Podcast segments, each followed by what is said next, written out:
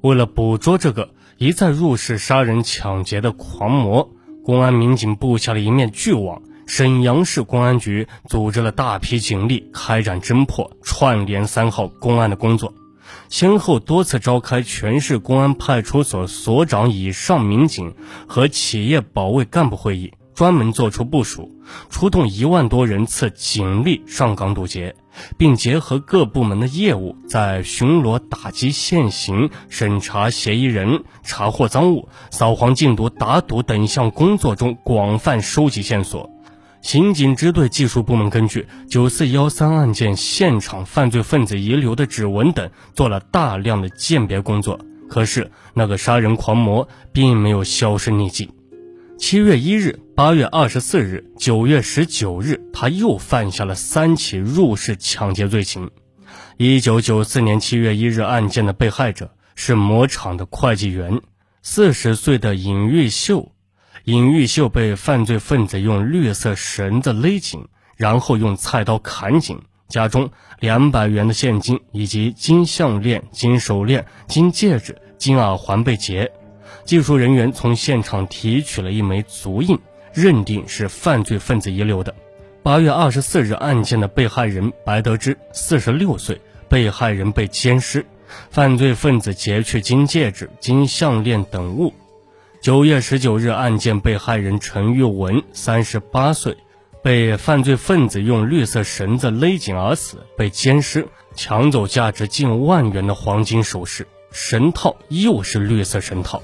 还有自取厨房菜刀，刑侦技术人员面对这两种凶器，好像看到那个犯罪分子气焰嚣张地说：“看吧，这又是我干的。”稍加分析就可以得出结论：上述三起入室杀人抢劫案，还是那个杀人狂魔所为。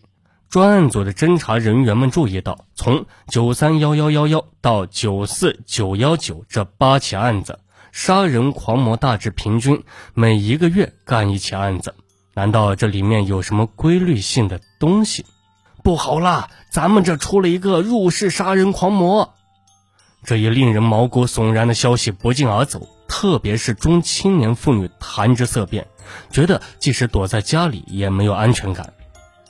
把压力变成动力，不侦破串联三号，绝不收兵。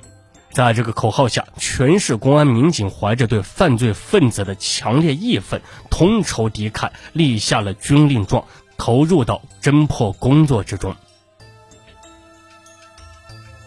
小潘很喜欢妹妹小雨，他把一枚戒指送给了她。小雨受宠若惊，将那个金黄的戒指在掌心玩弄了许久，笑问：“哥，多少钱买的？”别提钱，这是送给你的礼物。小潘显得很不在乎，一副大款气派。这是小潘第三次送给妹妹贵重的东西了。去年冬天，他送给她一只菲亚达的女士手表，后来他又送给她一对金耳环。小潘爱妹妹，也爱母亲张玉春。有了好东西，自然不能不送给母亲。他给过母亲金戒指和金耳环，还有一条金项链。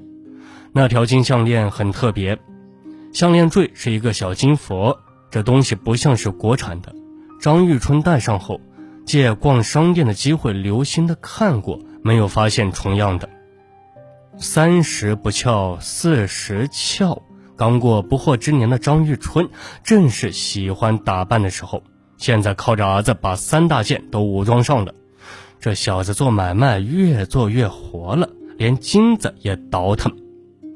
身为父亲的潘大江插了话：“作为一名教师，他不能不关心儿子，只是许多事情使他感到力不从心。”潘大江是农村人，张玉春是下乡知青，他们结合是当时那个大政治背景下的产物。儿子是在农村长大的，回到城里已经十七岁了。一九九二年，他托人把儿子安排到振兴工具厂，可是儿子没心干工作，从一九九三年下半年就不工作了，做起了买卖，什么赚钱就卖什么。没想到他越干越发，连贵重的黄金首饰都倒腾了起来。沾了小潘做买卖的光的，不只是家里人，还有他的伯父。伯父潘大海在农村，儿子要结婚，想买录像机。他听说侄子总倒腾那玩意，明明挺贵又挺新的进口货，却要价很低，就让侄子给买一台。侄子很快就把这事办成了，才花了七百元钱，便宜透了。看见儿子能赚钱了，潘大江很高兴。儿子从小到大没有任何违法犯罪的记录。不过，也有叫他不放心的事，就是儿子近来长夜不归宿。问他，他说在朋友家住着。潘大江曾想到他朋友那里核实一下，可是又顾虑这样做是对儿子的不信任，也就没去。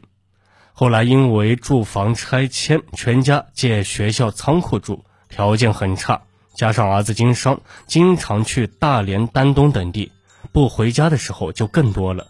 究竟儿子现在何处栖身？他这个当父亲的都不知道。儿子长大了，管不了了。他对妻子说：“不管怎么说，他没忘了这个家，还挺有孝心的。”张玉春也有同感，看了看手上的金戒指，欣慰的笑了笑。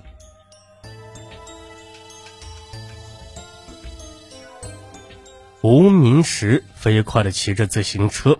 他有一种不祥的预感，恨不得马上回到家，向妻子问个究竟。事情是由内地长波打来的那个电话引起的。今天上午，吴明石正在单位，长波给他打来电话，说姐姐长妮的 BP 机有些不对头，他有事给姐姐打传呼，没想到回电话的却是一个完全陌生女人的声音。喂，谁传我？常波听出声音不对，不由得一愣：“你是谁呀？你是谁呀？”那女人反问：“我是长波，找我姐姐长妮。”“什么长妮短妮的？”长波以为自己打传呼时把号码打错了，耐着性子问：“喂，你的 BP 机号码是多少？”对方把号码说了一遍。“咦，这不是我姐姐的 BP 机吗？怎么到你手里了？现在她可归了我了呢。”那个女人好像很得意。我是刚从一个男的手里买的，这是怎么回事？哦，可能姐姐的 BP 机被人偷了去了。常波这样想。他说：“喂，你买的 BP 机是赃物，还给我吧。”那个女人生气了：“赃物怕什么？我是花钱买的。”啪，他把电话撂了。结束不愉快的谈话，常波再传给他，他再也不回电话了。长波如坠五里雾中，姐姐长妮虽然才二十八岁，却是个很有才干的人，在某公司做财务总监，公司对她很器重，为了便于工作，为她配备了一个摩托罗拉的 BP 机，后来又配了一部手机。想到那部手机，长波又给姐姐打电话，接电话的是个男人，他说长妮不在，长波又给姐夫吴明石打电话。把姐姐 BP 机的蹊跷事情告诉了他。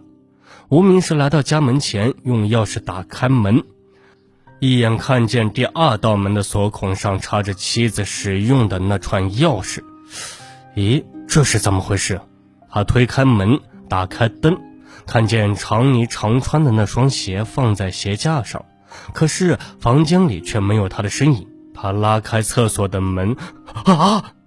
长妮头里脚外的躺在厕所里，长妮，长妮，他抱起长妮的头，看见他脖子上有一个可怕的伤口，流出的血已经凝固了，他脑子轰的一下，差点晕厥过去。公安技术人员勘查发现，长尼脖子上还紧紧环绕两周缠着一条崭新的绿色绳子。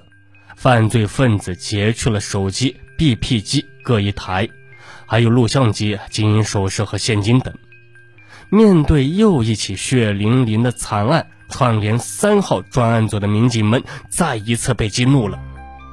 故事还在继续，欢迎大家继续收听《命案一千宗》，警钟长鸣。我们下期节目再见。